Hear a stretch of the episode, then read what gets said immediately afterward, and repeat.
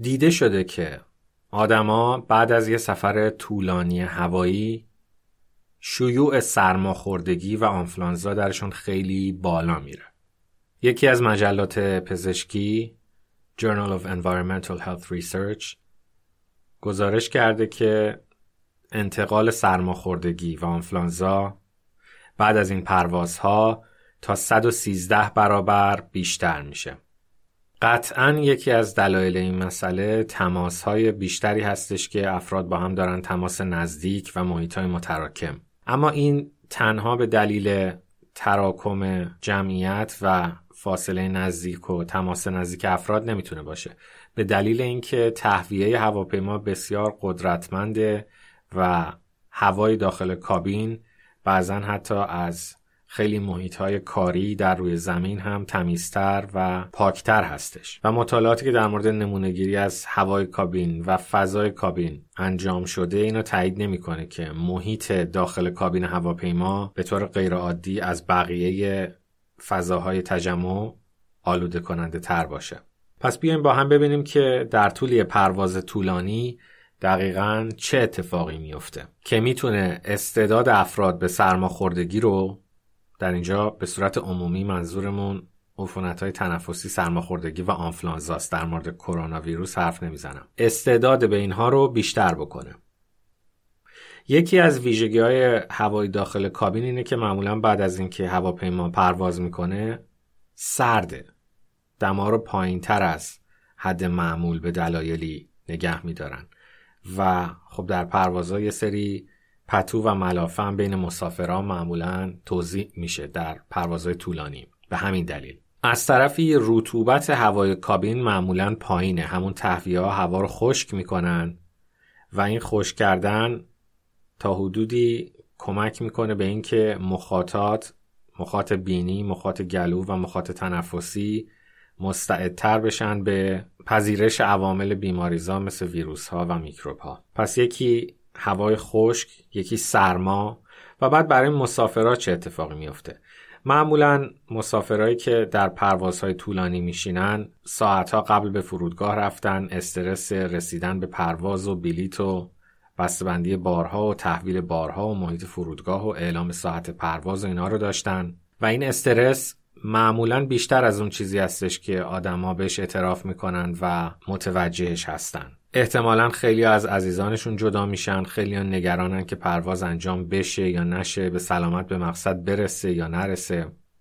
و بعد عامل دیگه بیتحرکی هستش. به همین خاطر هستش که در پروازهای طولانی توصیه می‌کنن که افراد حتما پاشونو تکون بدن عضلات پاشونو منقبض کنن جاشونو در یک وضعیت برای مدت طولانی نشینن حتی برای کسایی که مستعد ترومبوز و لخته خونی هستند بعضی از رقیق کننده های خون هم توصیه میشه. بی تحرکی جریان خون رو کاهش میده و این کاهش جریان خون باعث میشه که خون رسانی مخاطات و دفاع ایمنی بدن هم کم بشه. عامل دیگه دیهایدریشن هست. کم آبی بدن.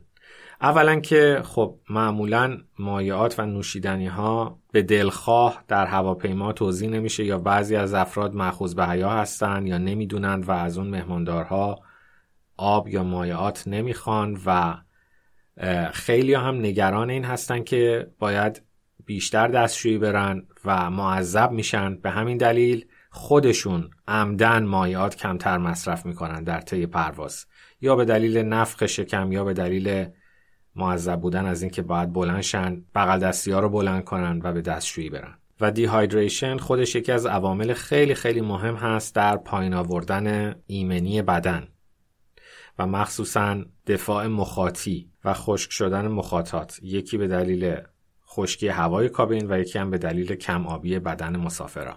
عامل خیلی خیلی مهم دیگه این هستش که مسافرها معمولا به دلیل سپری کردن ساعتهای طولانی در فرودگاه و در خود کابین هواپیما در موقعیت ناراحت موقعیت نشسته در شرایط استرس خوابشون به شدت کم و مقطع میشه و خواب خوب نخواهند داشت. و یکی از عوامل خیلی مهمه بالا بردن ایمنی بدن که تازگی ثابت شده در طی چند سال اخیر همین خواب هست که به شدت کاهش خواب ایمنی رو مختل می‌کنه. می‌دونید که حتی sleep deprivation محرومیت از خواب یکی از شکنجه های هستش که در حکومت های مثل شوروی سابق استفاده می‌شد و مؤثرتر از سلول انفرادی بود که خودش یکی از ترسناکترین شکنجه هایی هستش که در زندان ها اعمال میشه. بنابراین همین عوامل ساده رو اگر ما کنترل بکنیم چند تا از مهمترین پایین آورنده های ایمنی بدن رو کنترل کردیم و یکی از بهترین روش ها است برای بالا بردن ایمنی بدن دقت کردید که من تا الان هیچ حرفی از مکمل ها، ویتامین ها، دمنوش ها، حمام ها، مدیتیشن و راه های دیگه نزدم. همین که در شرط فعلی مخصوصا اصطلاحا بهش گفته میشه social distancing یعنی فاصله اجتماعی رو یه ذره بیشتر کنیم. نه اینکه حال همو نپرسیم. یعنی اینکه موقع که می‌ایستیم با هم گپ بزنیم با فاصله یک و نیم تا دو متر بایستیم. مهمونی ها رو کنسل بکنیم. مسافرت ها رو کنسل بکنیم. اجتماعات غیر ضروری رو تعطیل بکنیم. یعنی مثل کابین هواپیما ننشینیم و بلند نشیم. دوم محیط خونه رو یک تا دو درجه از دمای معمول گرمتر نگه داریم. نه بیشتر. یک تا دو درجه گرمتر. طوری که احساس گرما بکنیم. نه احساس سرما یا احساس اعتدال کامل. و بعد اگر تهویه روشن هست و این هوا رو داره گرم می‌کنه انتظار هستش که هوا رو خوش کم بکنه. بنابراین از بخور استفاده بکنیم. اگر بخور هم نداریم مهم نیست. میشه آب رو در ظرفهایی که سطح تبخیر زیادی دارن مثل بشقاب یا سینی ریخت.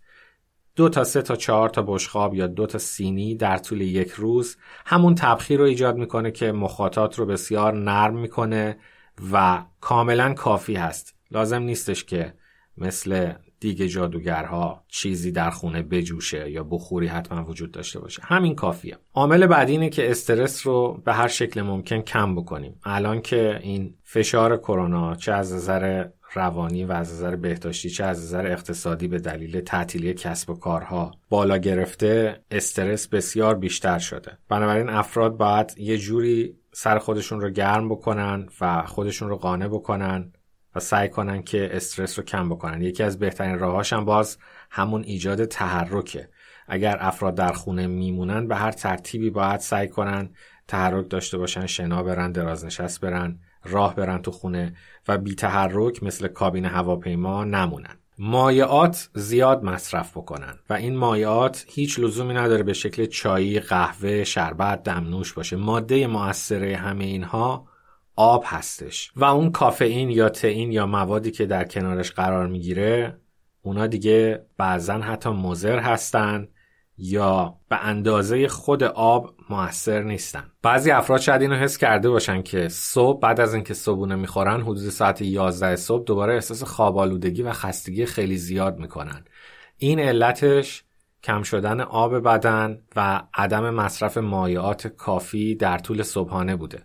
یعنی یه صبحانه نسبتا سنگین مصرف شده ولی حالا یک فنجون چای یا قهوه باهاش صرف شده که این به هیچ وجه کافی نیستش. آب اگر به صورت آب خالص ولرم یا دمای اتاق باشه بهتره که معده رو اذیت نکنه نفخ ایجاد نکنه و میوهجات هم خیلی خوبه به دلیلی که اون گرانول های میوه مثل اون حجره ها و سلول هایی که شما مثلا در مرکبات می‌بینید. اون واحد های کوچیک هر کدومشون مثل یک جرعه کوچیک آب یا یک بسته آبن که وقتی وارد دستگاه گوارش میشن آروم آروم آب رو آزاد می‌کنن و نه دستگاه گوارش رو اذیت می‌کنن و نه ناگهان دوز بالایی رو به بدن تزریق می‌کنن. بنابراین یک سطح ثابت مطلوبی رو نگه میدارن. بنابراین یکی دوتا میوه هم اگر با صبحانه صرف بشه خیلی خوبه. و آخرین موضوع که اهمیتش خیلی خیلی زیاده شاید حتی از بقیه بیشتر خوابه.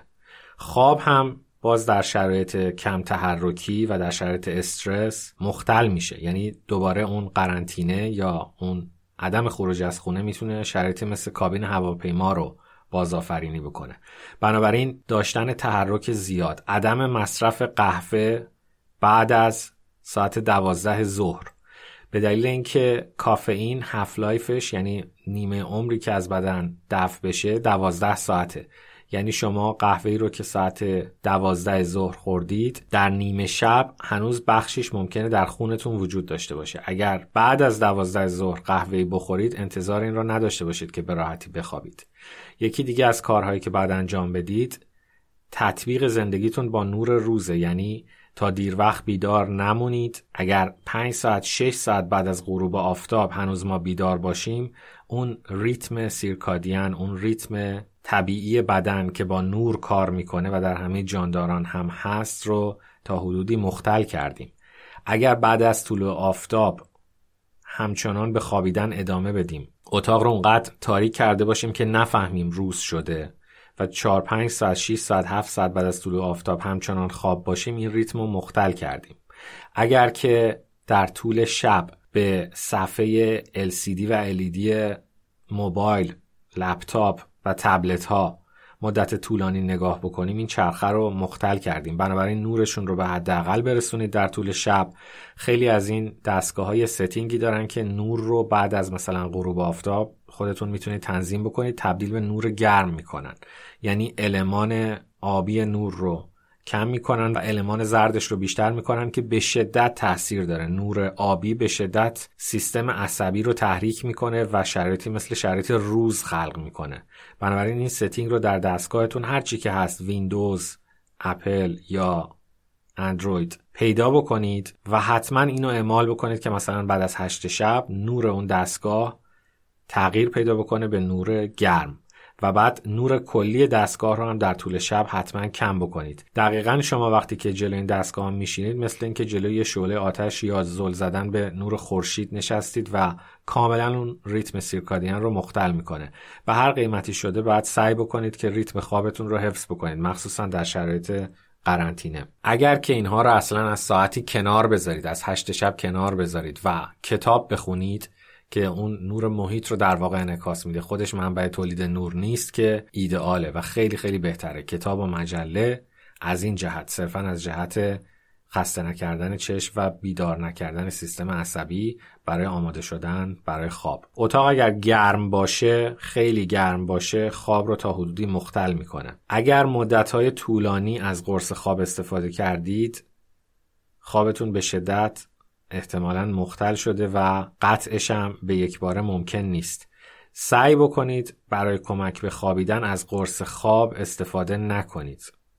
و اگر کمکی احتیاج دارید از دمنوشای خیلی ساده یا از چیزایی مثل قرص ملاتونین که خودش تنظیم کننده ریتم سیرکادیان هست دو سه ساعت قبل از خواب یعنی مثلا حدود ساعت 9 شب 5 تا 10 میلی گرم ملاتونین مصرف بکنید.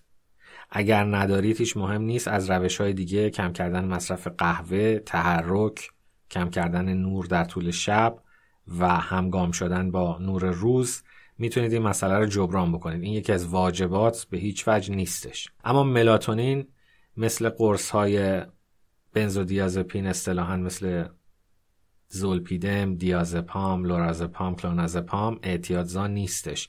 بلکه یک مدیاتور طبیعی هستش که در مغز انسان برای تنظیم ریتم خواب و بیداری ترشح میشه و این ملاتونینی که شما به صورت قرص مصرف می‌کنید به اون کمک می‌کنه. پس برای بالا بردن سیستم ایمنی بدنمون سعی می‌کنیم رطوبت خونه رو تامین کنیم. دما یک تا دو درجه گرمتر از حالتی که کاملا احساس راحتی می‌کنیم می‌تونه باشه. برای این شرایط شرایط اپیدمی کرونا ویروس ارز می‌کنم. استرس رو کم بکنیم تحرک ایجاد بکنیم. حتی اگر در خونه هستیم فواصل رو بیشتر بکنیم در محیط های متراکم و اجتماعات و اینا نباشیم سعی کنیم در خونه بمونیم مایعات زیاد مصرف بکنیم. عنصر اصلی همون آب هست. سه تا چهار تا لیوان تا ظهر و سه تا چهار تا لیوان در بعد از ظهر بسیار خوبه. بعضا چای قهوه ریتم خواب رو به هم می‌زنه و ایدئال نیستش. بعضی دمنوش ها ممکنه در دراز مدت عوارضی داشته باشه یا معدتون رو ناراحت بکنه یا باعث ریفلاکس بشه. آب از همه چی بهتره و یکی دوتا میوه در طول صبحانه. اینم خیلی خوبه. تمام اینها سیستم ایمنی رو به شدت تقویت می‌کنن. باز یه مشاهده جالب دیگه که می‌تونه به ما کمک کنه که متوجه بشیم این اقدامات ایمنی روانی رو هم بالا می‌برن اینه که دیده شده در طول پروازها افراد خیلی گریه می‌کنن. پروازهایی که در اون افراد امکان اینو دارن که فیلم ببینن یه مشاهده خیلی عجیب اینه که از فیلم های با پلات های خیلی ساده سبک بعضا آبکی افراد به گریه میافتن فیلمایی که در طول شرایط عادی در روی زمین هیچ وقت متاثرشون نمی‌کنه. حتی بعضی پروازها هشدار قبل از اینا گذاشتن که دستمال کاغذی کنار دستتون بذارید اگه نیاز به کسی دارید یکی از خدمه پرواز و مهماندارها رو صدا بکنید. باز برای این هم تئوری های مختلفی مطرح شده اما کلیت همون افت ایمنی استرس و خستگی عرض کردم خدمتون. یکی از شکنجه های روانیه یعنی سلیپ deprivation یه شکنجه روانیه و افراد بسیار آسیب پذیر و شکننده میشن. اساسا این برای بازجویی هستش دیگه یعنی وقتی فرد مدت های طولانی نتونست راحت بخوابه و استرس کشید بازجویی و اعتراف کشی ازش راحت تر میشه. فرضیه های دیگه هم مطرح شده از جمله اینکه ارتفاع خیلی زیاد و کاهش اکسیژن بعضا در هوای کابین فرد و مستعد این می‌کنه. سیستم عصبی مرکزی رو که احساس افسردگی و احساس بیپناهی احساس اینکه هیچی دست شما نیست هیچ کنترلی بر اوضاع ندارید. یه حالتی مثل حالتی که بچه ها دارن تو روانشناسی اصطلاحا بهش میگن ریگرشن یا پسروی که در طول بیماری هم اتفاق میافته. آدما وقتی احساس بیپناهی و بیکسی می‌کنن حالا اگر کسی رو هم در فرودگاه ترک کرده باشن و اون استرسایی هم که وجود داره همه اینا باعث میشه که از اون محرک های عاطفی و روانی بیشتر متاثر بشن و به گریه بیفتن. باز اینا بعضی شرایطی هستش که در طول قرنطینه و در طول موندن طولانی در خونه هم می‌تونه اتفاق بیفته. بنابراین به همه اون روش که عرض کردم ما وظیفه داریم که ایمنی روانیمون و ایمنی جسمیمون رو تا حد ممکن حفظ بکنیم. تحرک کاهش استرس بهبود وضعیت خواب مصرف مایعات کافی و همگام شدن با نور روز یعنی حفظ ریتم طبیعی حیات. می‌بینید که در واقع چهار عمل اصلی حفظ ایمنی بدن و بالا بردن ایمنی بدن هستند که هیچ کدوم هم به تغذیه گرون قیمت مکمل های گرون قیمت راه های عجیب و غریب برای مقابله با استرس نیاز ندارن و خیلی سادن در اختیار هر کسی هستن و تمام طب مدرن می‌تونه پشت اینها بیسته و تک تکشون دلایل علمی دارن و توضیح و توجیه علمی دارن و هیچ کدومشون محل بحث و اختلاف در بین دانشمندان نیستن. امیدوارم که این توضیحات مفید بوده باشه. از اینکه گوش کردید متشکرم.